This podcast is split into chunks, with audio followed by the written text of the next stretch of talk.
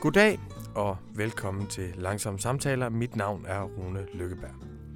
Jeg har i den her uge talt med den tyske filosof Axel Honneth, der har opnået det for tænkere ganske sjældne, at hans teori har bredt sig til vores institutioner, ind i vores kultur, i vores uddannelsessystemer, i vores måde at tænke og tale på.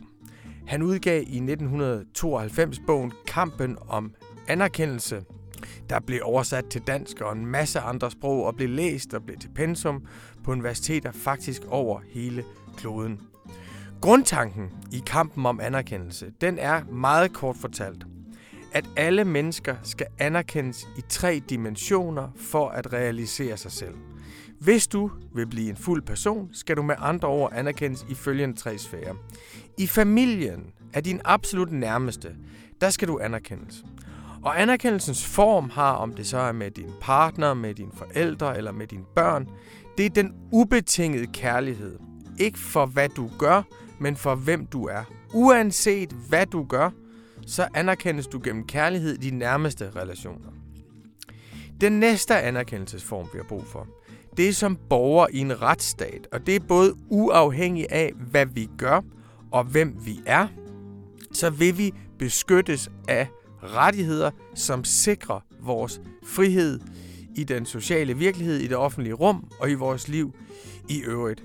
Rigtig mange sociale kampe har handlet om at udvide dem, der er omfattet af de juridiske rettigheder. Borgerrettighedsbevægelsen for eksempel, kvindebevægelsen for eksempel, handler om, at der er nogen, der stod uden for den juridiske anerkendelse og vil ind i den juridiske anerkendelse.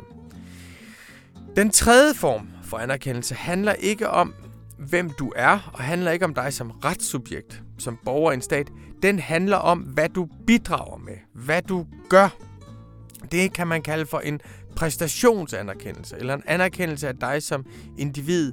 Og det kan være lige fra, at du er enormt god til at spille guitar, til at du er god til at udfylde en social funktion, til at du bidrager med noget, du producerer, eller du bidrager med omsorg. At du bliver anerkendt for det, som du bestræber dig på at bidrage med til fællesskabet. De tre former for anerkendelse skal være til stede, for at du kan realisere dig selv som person. Og hvis man ser historisk på det, vil Honnets pointe være, så har vi set fremskridt i anerkendelse, både i familien, i retsstatus i samfundet og i, hvad vi anerkender som bidrag til fællesskabet. Meget kort fortalt kan man sige, at arbejde i en specifik form i århundreder var den måde, man anerkendte bidrag til fællesskabet på. Aristokraterne var altid for fine til at arbejde, men dem, der så kunne bidrage med lønarbejde, blev også anerkendt. Og der kan man sige, for det første er arbejdsbegrebet udvidet, så det ikke bare er produktion, men også det, man kalder reproduktion, det vil sige gennem omsorg, sundhed og pleje, genskabelse af hele den sociale virkelighed, men at det også bliver bredere forstået i den forstand, du kan bidrage til den politiske samtale, du kan bidrage til civilsamfundet. Nu har Axel Honneth så skrevet en ny bog. Den er netop udkommet i dette forår, som hedder Det arbejdende suveræn. Og tesen i den bog er, at man forstår ikke frihedskampen i de moderne samfund, hvis ikke man også engagerer sig i arbejdsmarkedet. Man kan ikke, nu sætter jeg det lidt på spidsen af pædagogiske årsager, man kan ikke være slave på arbejdsmarkedet og fri som borger i samfundet. Man kan ikke leve nedslidt psykisk og med enorm, enorm pres økonomisk og uden at have tid til at orientere sig nogen som helst steder eller overskud til det på arbejdsmarkedet og bagefter være borger i demokratiet. Arbejdsmarkedet er det sted, hvor de fleste af os bliver dannet, og det er der, vi bliver anerkendt for vores bidrag. Arbejdsmarkedet er fundamentet for fællesskabet. Og hvis ikke arbejdsmarkedet faciliterer den fælles frihed, så undergraver den det. Og vi har i 50 år ifølge Holdet forsømt den kamp. Jeg er ikke helt enig med ham. Jeg mener, der er en opblusende arbejdskampen i, i de her år. engagement omkring den. Jeg mener, alt fra strækkerne mod Amazon til MeToo er arbejdskamper. Derfor er der allerede en friheds kamp i gang på arbejdsmarkedet. Det er Honnet både enig med mig og uenig med mig i. Blandt andet henviser han til vores forskel i alder. God fornøjelse med samtalen med Axel Honnet, som følger her.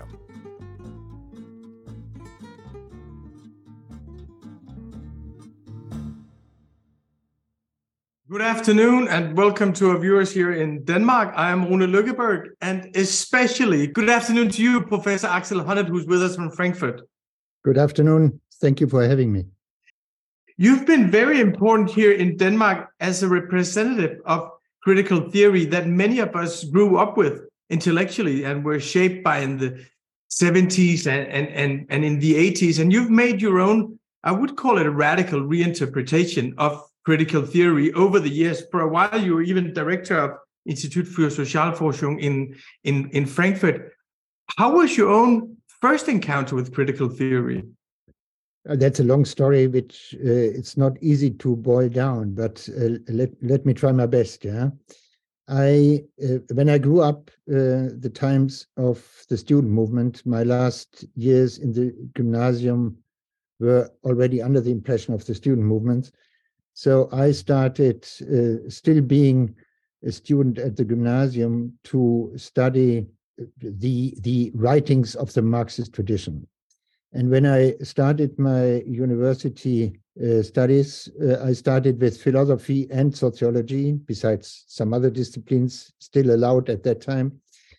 And in philosophy, I immediately took up my earlier uh, readings and concentrated on the whole tradition from Hegel to Marx, Lukács, and Adorno.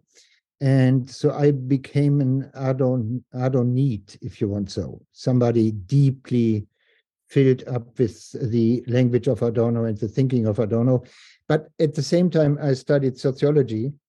And what I couldn't manage is to bring my uh, my own personal experiences within social theory and sociology in an agreement with Adorno's writings. So, what I learned in sociology for example, about the class conflict, about the role of culture in protest, and so on and so on. I couldn't really um, articulate within the framework of the traditional the traditional framework of critical theory. So at that time, let's say it was in the middle of my first part of studies, I came into contact with Habermas, and that changed my whole my whole view on critical theory because Habermas was much more open to what was going on in sociology at that time. He had already incorporated some versions of the linguistic turn. So that freshed up my whole understanding of what critical theory is about. And I started from there to reformulate, let's say, what I took as being the the big the big thing in critical theory.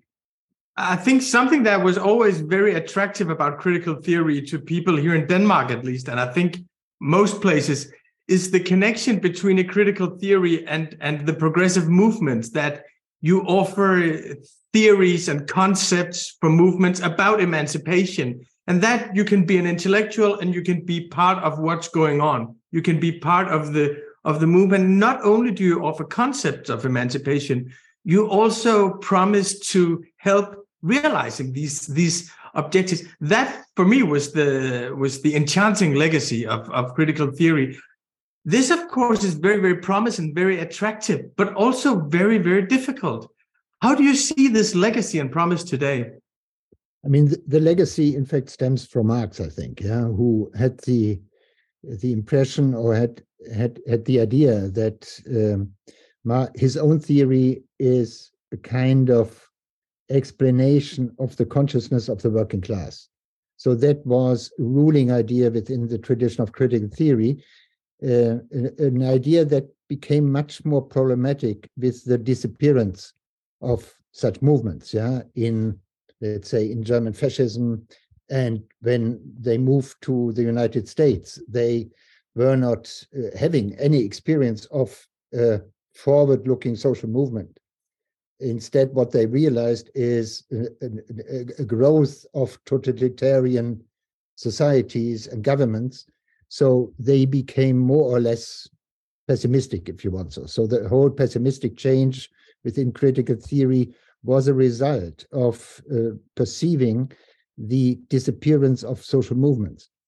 Uh, that changed again, I think, uh, to to to, uh, to repeat the name with Habermas a little bit because he probably was able to re-articulate critical theory such that you could see it as an expression of some movements relevant in the 60s um, let's say, envi- first environmental moves, uh, civil rights movements, and so on and so on.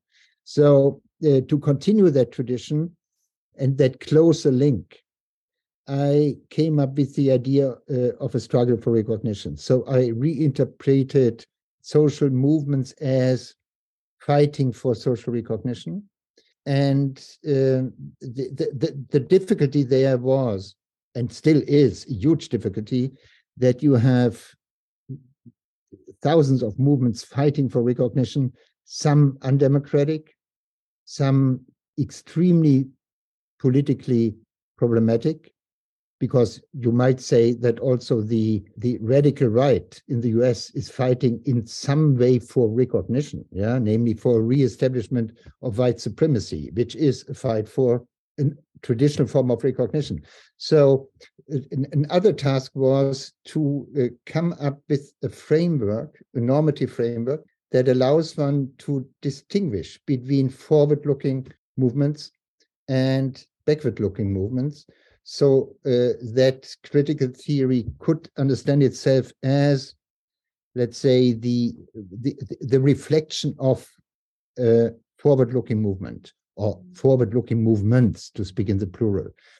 And uh, the, the the idea of struggle for recognition therefore was in need of a distinction between forms of recognition that are very well justified because they are forward looking and forms of recognition that are backward looking because they are searching for a kind of traditional form of respect or recognition.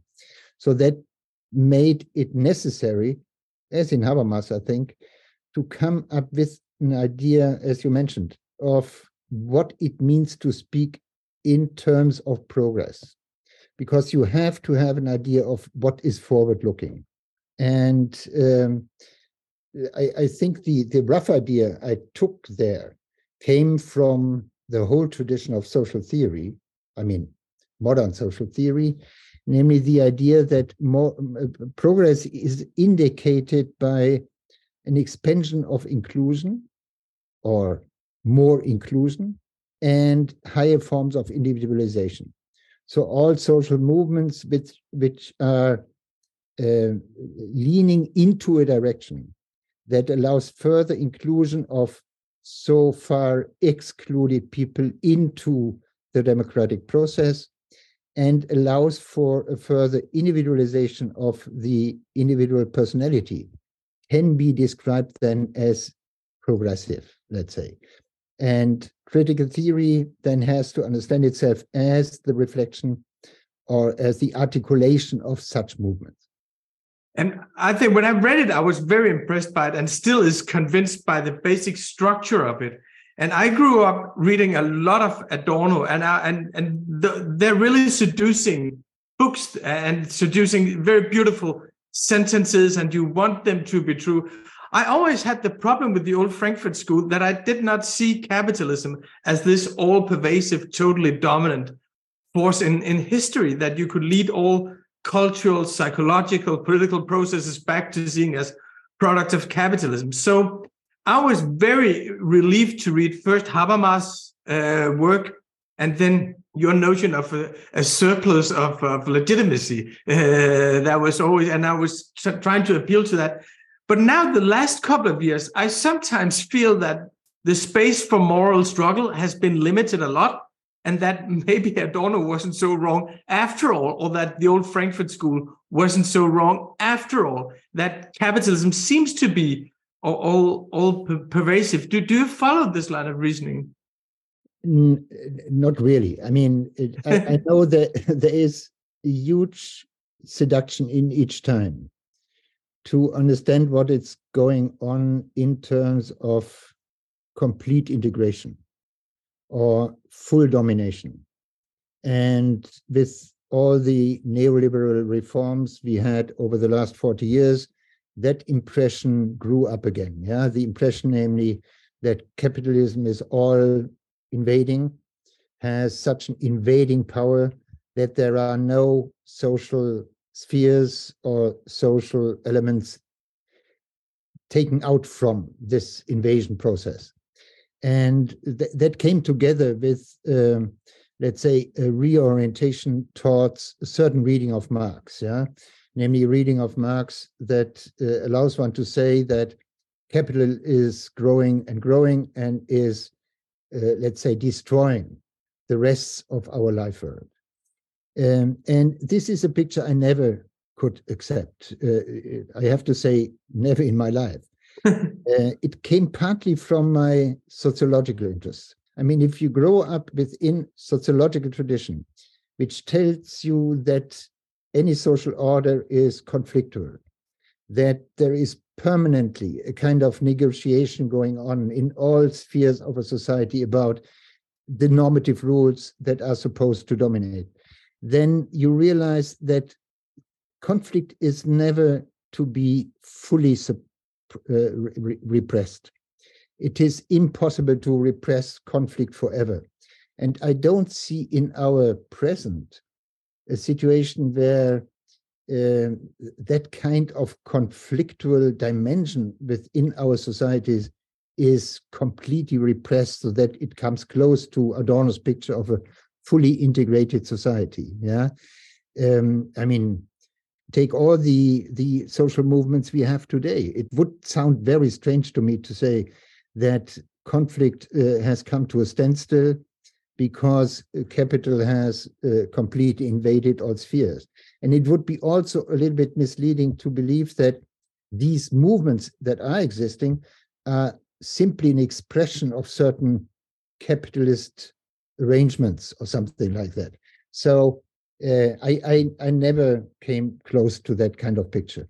One of the movements that's very strong today is uh, and, and and a movement that is in need of, of concept and theory is is the climate movement. Uh, that that that is maybe one of the most promising thing that's been happening over the last five or, or six years. A very very strong green movement, and and you see a new generation of activists that are not the traditional activists the traditional activists are always there.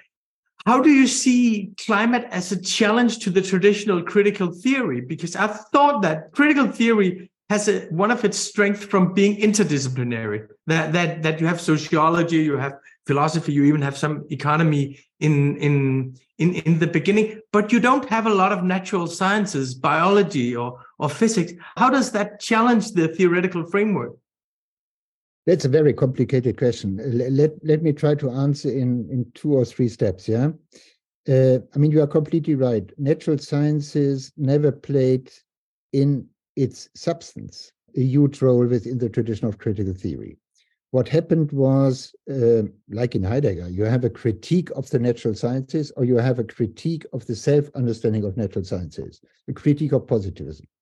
So, huge distance to what's going on within the natural sciences. On the other side, um, one has to say that uh, what was always clear in the tradition of critical theory is that it should not make itself to to to a, to policy advisor. Yeah. Hmm. So and even today, I think it would be wrong to believe that critical theory has to incorporate a lot of natural science stuff in order to advise people in how to do it better. I mean, how to fight against climate change. I think that's not the task of critical theory. The task of critical theory, in my view, today is to make as clear as possible the alternatives we have in fighting against the climate uh, catastrophe. And there are different alternatives. And I think the, the, the, the task we have is to articulate as best as possible these alternatives. So there is the alternative, for example, to use to either use the market for fighting climate change. That's the program now taken even by the Green Party in Germany, or to limit the market by, let's say, forbidding certain stuff within the market. So there's one alternative. Another more deeply rooted alternative is whether we, we, we have to change our worldview in order to cope with the climate and with nature. That's an extremely important question. Yeah. Do we have to give up our traditional anthropocentric worldview in order to incorporate nature as the living other? Or do we have to stick to our anthropocentric worldview in order to spell out what is necessary for us uh, with regard to the climate? Yeah. So these are all alternatives. And um, I think I do not see my role in giving direct advice. I mean, I would be unable to give direct advice how exactly to reduce uh, to reduce um, uh, or to increase uh, natural resources. Yeah, that needs real sciences, natural sciences, and I see many many specialists working on that, and I admire these specialists. But it is not, I think, my task nor nor my possibility to make myself to a specialist like that. So what I think is necessary for me to do is to give an as clear expression of the alternatives that are in front of us and probably allow to make certain choices. So, for example, to spell out whether incentives within the market could help to increase natural resources or whether that's uh, a cul-de-sac, yeah, whether that's not a way to go. But instead, what we have to do is to change our consumer attitudes completely, to forget, forbid certain elements within the market. I'm in favor of the last. Yeah, I think it. We, we should have much more restrictions on the market today, and why not simply make an end to certain kinds of cars? Why not making an end to all this automobile uh, enthusiasm in Germany? So, uh, but but these are the kinds of, uh, of alternatives we have to spell out and to bring in front uh, of the public, yeah, to make explicit to the public what is at stake. I think more is not what we can do. I mean, as critical theorists, the natural scientist is now really challenged and has to invest a lot of concrete knowledge in order to give us good advice. So we're part of a larger framework where there's a kind of a division of, of labor between natural sciences, movement, critical theorists, and policymakers. Right, right. And critical theory never understood itself as a policymaker or even as an advisor for policymaking. In your new book, which just came out, the Arbeitende the the Souverän, you say something uh, that, that I was really struck by. You say it as a premise that you don't see a lot of people fighting for for for the work life conditions today in in the public space. That you don't see people fighting for their rights. That it's not a very politicized battlefield. And we look at other battlefields. But I have the feeling right now when you look at America, you have a president asking people to unionize. For the first time in my life, we have people protesting against big companies for the way they treat their workers. I know that's also because they're they're they're, they're treated poorly. Uh, so I'm I'm a little confused. Do you see this as superficial things that are going on, or or do you think the battle is somewhere else? Also, two answers.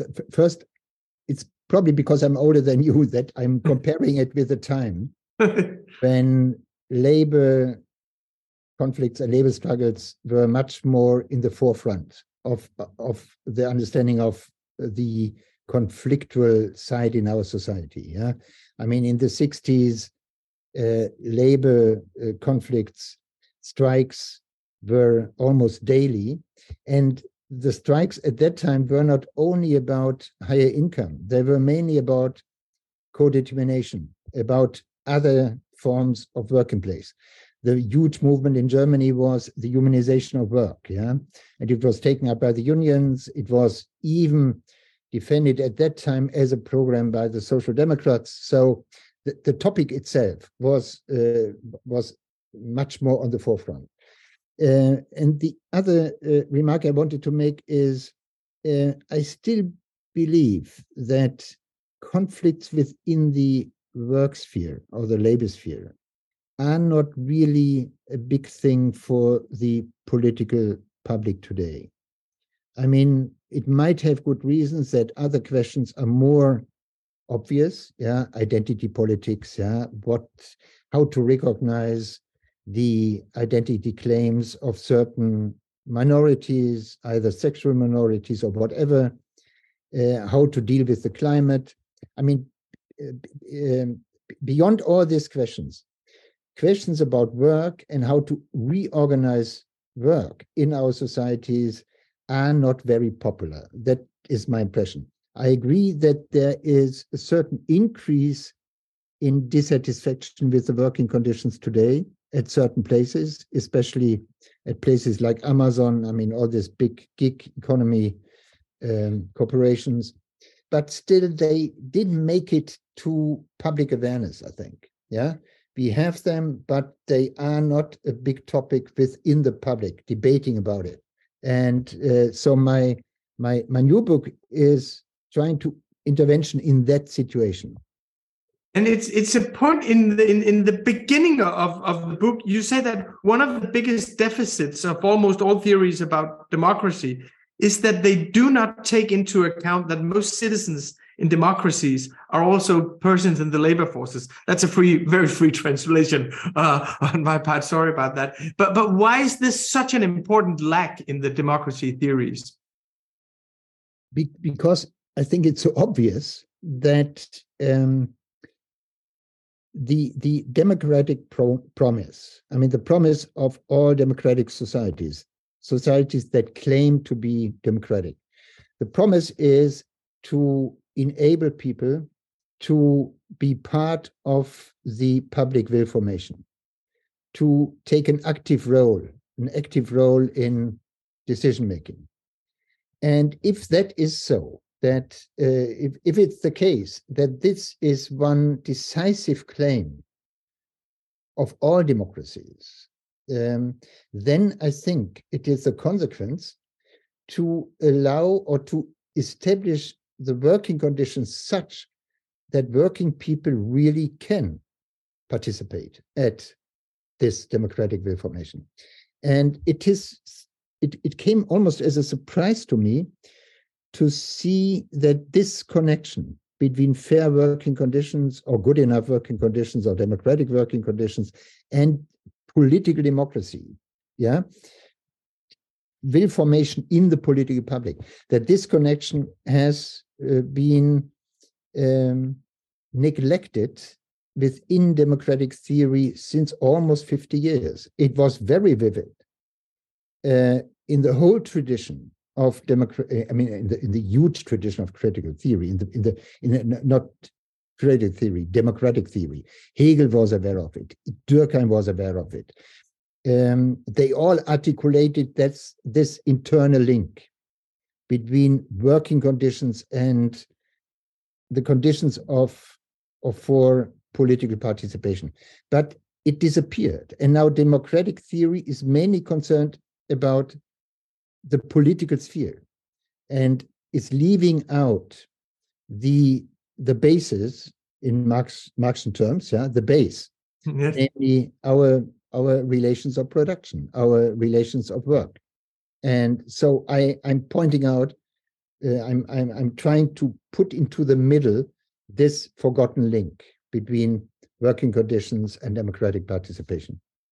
Yes, I, I never thought of it actually before. I read a book by Michael Sandel called Democracy and it did, and its discontents because he was talking that from the beginning America they were talking which economic arrangement would enhance democracy and which economic right. arrangement would not in, enhance democracy. It's a tradition that you also point to in the book. His analysis is that during the 20th century, that that you leave you leave the democratic thinking about the workplace in favor of favoring the consumers and big big industries and it's actually which is funny today in the era of Franklin D. Roosevelt that that that it's that it's lost and you know he's the big socialist hero uh, right, right, to, right. today I remember some echoes of that thinking in my childhood of economic democracy that was still demanded by the unions actually in the 70s how did it die out here over the last 3 or 4 decades that's a very, very good question, I have to say. And uh, I don't have a full explanation for it. I mean, especially after what you said about the vividness of that consciousness. Yeah. In earlier times, uh, I, I, think uh, it was extremely present to people that without adequate working conditions, good enough, almost democratic working conditions, we wouldn't have a successful political democracy. Um, how it died out is very hard to answer. It is, if I'm frank, I mean, and open, I think partly it's a result of a certain influence of specific forms of democratic theory. And I would say it's a result of the dominance of John Rawls and Habermas and Hannah Arendt, because they all agree more or less on not ignoring the labor sphere, but not giving the labor sphere a sufficient standing in their own theories of democracy. So that would mean it is partly a result of a certain development within theory. Yeah, we, we, grow up today in political theory and in democratic theory with um, with concepts and uh, and theories that are blocking or ignoring the high importance of the working sphere. Uh, so that's one explanation. The other one might be um, that it has to do with the with the not disappearance of the labor movement, but with the many, many um, uh, failures and yeah, you could say, yeah, with the with the dying out of a living labor movement. I mean, uh, the dying out of a of a living labor movement also means that those parties that once were representative of the labor movement also felt to be responsible for the labor conditions. But if these parties do not longer understand themselves as representatives of the labor force, then they also get out of touch with what is going on in the labor conditions. I mean, almost the opposite. Social uh, democracy in Germany helped to bring about more neoliberal working conditions than ever. Yeah. So uh, this, this would be my explanation. Yeah. Partly internal within theory, partly external, having to do with the disappearance of the labor movement and its representatives on the party level. Eh, but it also turns out, reading your excellent book, that it's quite complicated. What kind of what what are the democratic conditions that you can expect from the workplace? Because this newspaper used to be a democratic workplace, and and it we totally eliminated all division of labor there was like we want to make like a basis democracy here and everyone was rotating and it didn't work uh, it didn't work to just transfer democracy from the political realm into the work workplace. And it's an important point in your book that we need to understand that these are two different systems. Why, why, are, why are these the political democracy and the division of labor? Why do they need to be different? It's also a good question. That's an argument against those who believe and still believe, and there are some, that it, it the, the, the task ahead is to organize the labor sphere exactly after the model of the democratic sphere, the political sphere. So to give full democratic self-determination to the whole work dimension. And this is an old dream of the left yeah? And uh, i fully understand the dream i have to say. And i see the the utopian element in it. The problem is that the organization of labor is in need of certain or is under certain restraints let's call them functional restraints yeah a lot of work has to be done that is i mean either dirty work or it is extremely difficult work. This all has to be organized such that complex societies like ours can be reproduced. And I don't believe that by um, by something like industrial democracy, let's call it like that, even when industrial is not completely right because industries are dying out more or less. Yeah, let's call it economic democracies where you have full democracy, democratic self-determination within the working sphere is or will be a functioning system. It needs certain managements that have a certain authority, probably. It needs uh, is in need of certain um, competition, probably. Yeah, so it's probably partly in needs of markets, not necessarily capitalist markets, but of markets that allow for competition. So it, it needs incentives probably to do certain kinds of work. I mean, whatever these incentives are, yeah, symbolic recognition, financial uh, support, whatever.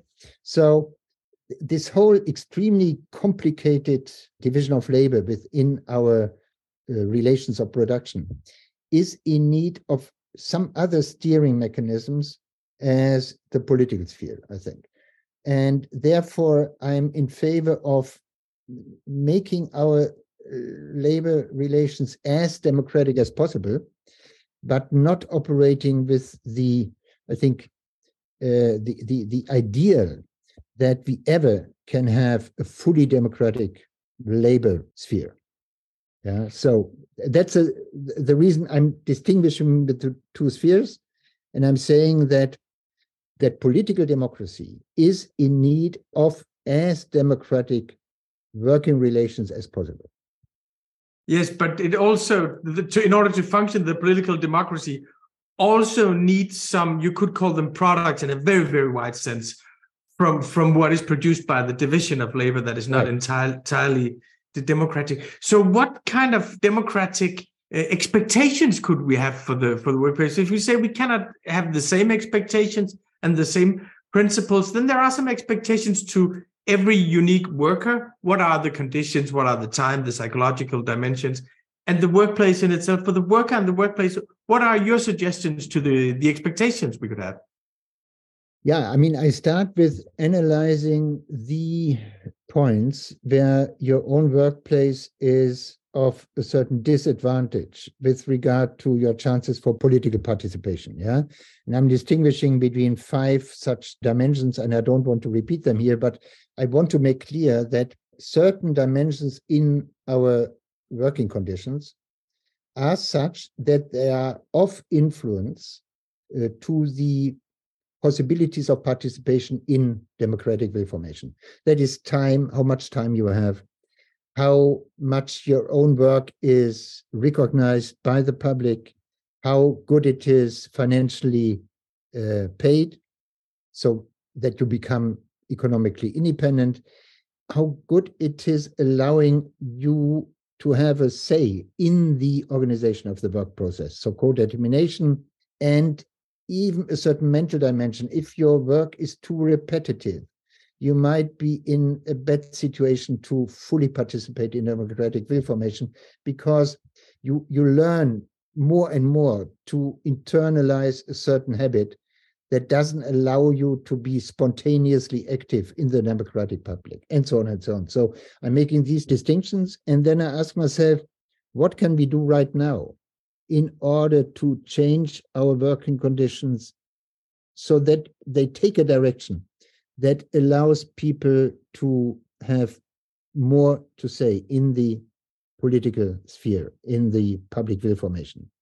And I'm distinguishing between two kinds of reforms we should always have in mind reforms or transformations outside the traditional labor market and reforms within the labor market. That's very important. Yeah because we we always had probably more in the past than today experiments outside the labor market to organize labor yeah take cooper- cooperations yeah where you have full ownership of the uh, means of production by the workers and they have a kind of self-control and we we, we are we can call that labor corporations yeah um, so I think one shouldn't give up that tradition completely. Instead, one should try by forcing the governments to enable such experiments. That would be reforms or transformations outside the traditional labor market.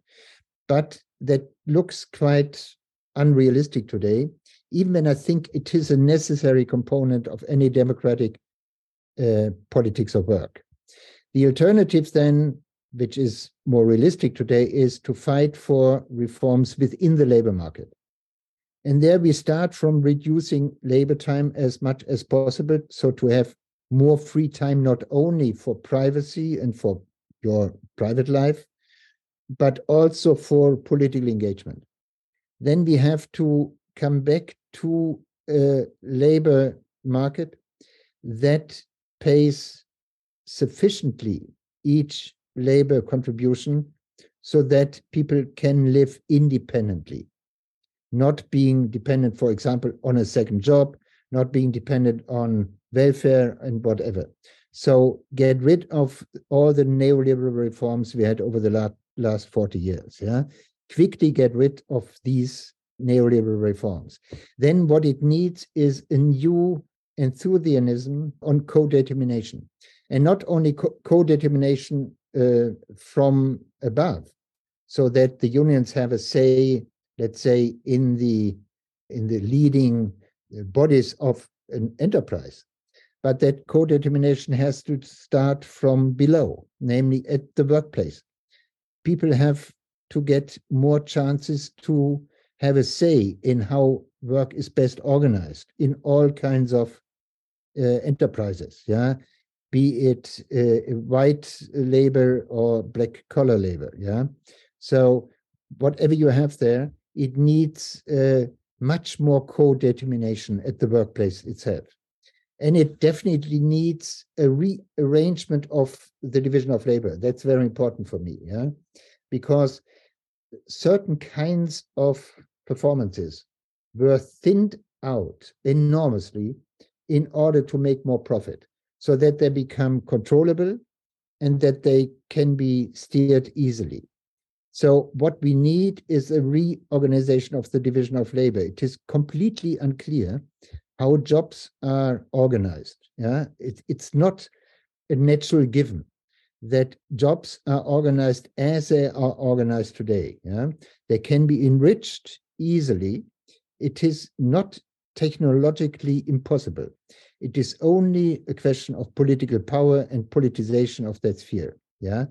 So what would be the the kind of work that somebody working in a hospital is allowed to to do? I mean, is he or she only allowed to take care of the one patient, or is he or she also allowed to uh, take care of uh, the the medicament uh, medicamentation of that person and so on and so on so these are everyday struggles but they need uh, to be politicized so that we have the perspective of a reorganization of the division of labor it's a very inspiring read and convincing book and it also kind of takes us back to the dialectic you could say between theories and concept and the social movements and, and trying to make a theory at other people's disposal that is not just saying you are right in the way, but also not being patronizing, saying this is how you should think. And if we look at all the work protests today, and we do see quite a, a lot of, of work protests, I agree with you, they're not as unionized and they're not as organized and not as politicized in a structural sense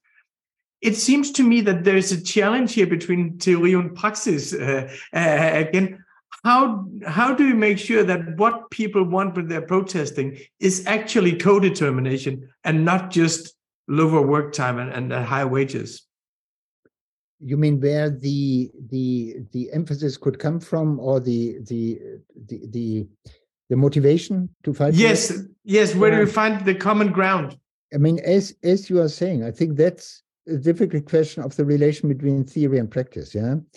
What I think is always needed is a kind of theory that allows to articulate individual unhappiness in a broader language. So to translate feelings of disregard, of injustice into a broader language and give these individual experiences a theoretical form. And the idea of a new um, democratic policy of work or politics of work is meant to be such a framework, yeah, a framework that allows the many, many individual uh, people working under awful conditions today to find what they have in common and to give their own uh, experiences a collective language.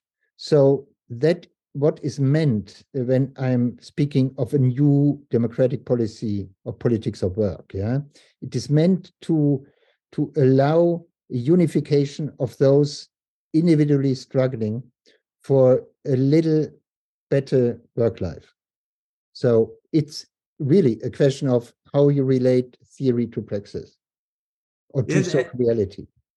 And my, my last question is Is it fair to say that this is kind of a frame that's all through your work that you connect the individual, the two kinds of individual freedom, and say they depend on the third, what you call soziale Freiheit? That, that this is another interpretation of how to get from yeah. from from me individual i don't want anyone alienating me me individual i want my autonomy but that cannot be fulfilled unless i'm part of a we yes I mean, exactly. You you might say that th- that is a the red line through all my studies and my work. Yeah, that what is needed is to get rid of a too individualistic understanding of freedom and subjectivity, and to re-articulate what uh, brings us together, what connects us, and um, I also think with regard to the labor sphere that what connects people there is their similar experiences of being not treated well, being not sufficiently recognized or esteemed for what they are doing. And so, in that sense, it is another attempt to find another we. Yeah. In that case, the we of the labor force. Thank you so much. I think this has been such an inspiration from your work throughout the years connecting the I, the I, the I, the discontent with the powerful we. Thank you so much, Axel Honneth. Thank it was you. such a pleasure talking to you. Thank you very much. Yeah. Bye bye. Bye. Det var min samtale med den tyske socialfilosof Axel Honneth. Lad mig gentage, at hans hovedværk Kampen om anerkendelse er kommet på dansk. Det er også hans bog, som hedder Socialismens idé, og en tekstsamling, som jeg stærkt kan anbefale, der hedder Behovet for anerkendelse, der også er udkommet på Hans Reitzels forlag. I næste uge, der skal vi tale med en anden tysk kapitalismekritiker, men som tager sig et helt andet sted hen. Det er den helt fantastiske journalist, økonom og forfatter Ulrike Hermann, der som meget ung var ansat i en bank og tjente kapitalismen, indtil det gik op for hende, at den kapitalisme, som skabte demokrati, velstand og kvindefrigørelse, og det mener hun gør, at den også skabte noget, som ødelægger hele fundamentet for vores verden. Så selvom hun anerkender alle de fremskridt, kapitalismen har skabt, så siger hun, vi må afskaffe den nu. Det har hun skrevet en ny bog om, som netop udkommer på dansk i dette forår, som hedder Afslutningen på kapitalismen. Så det bliver i næste uge, hvor I kan høre Ulrike Hermans analyse. Den her samtale med Axel Honnet var produceret af vores gode venner hjælper, Mads Adam Vener. Tak til ham. Tak til jer for, at I lyttede med. Jeg håber, I er med igen i næste uge. Mit navn er Rune Løkberg.